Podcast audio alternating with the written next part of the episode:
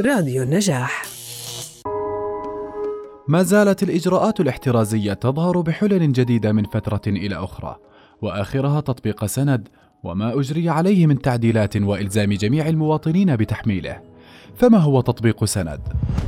بحسب ما أوردته وزارة الاقتصاد الرقمي والريادة بأنه بوابة إلى الخدمات الحكومية الرقمية حيث يتيح الدخول بكلمة مرور واسم مستخدم موحدين بدلا من كلمات مرور متعددة لإنجاز العديد من الخدمات الحكومية الرقمية في أي وقت من أي مكان.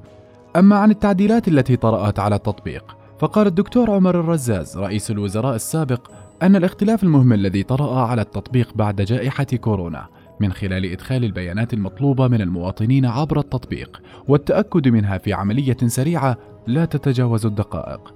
مضيفا بأنه هذا يسهم في توفير الوقت والجهد على المواطنين ولا يتطلب ذهابهم إلى الوزارات والمؤسسات الحكومية لإنجاز المعاملات سيما في ظل التهديد الصحي نتيجة وباء كورونا كما يساعد في القضاء على الواسطة والمحسوبية. أما عن آلية العمل ضمن التطبيق فهي كالتالي إذ بإمكان المفتشين في المنشآت التأكد من المراجعين من خلال قراءة كود الهوية الصحية، قراءة كود شهادة المطاعيم، قراءة الهوية الشخصية، التي ستخرج نتيجة سند أخضر وحينها يسمح بالدخول أو أحمر ولا يسمح بالدخول. في حين تفاعل رواد مواقع التواصل الاجتماعي عبر وسم تطبيق سند.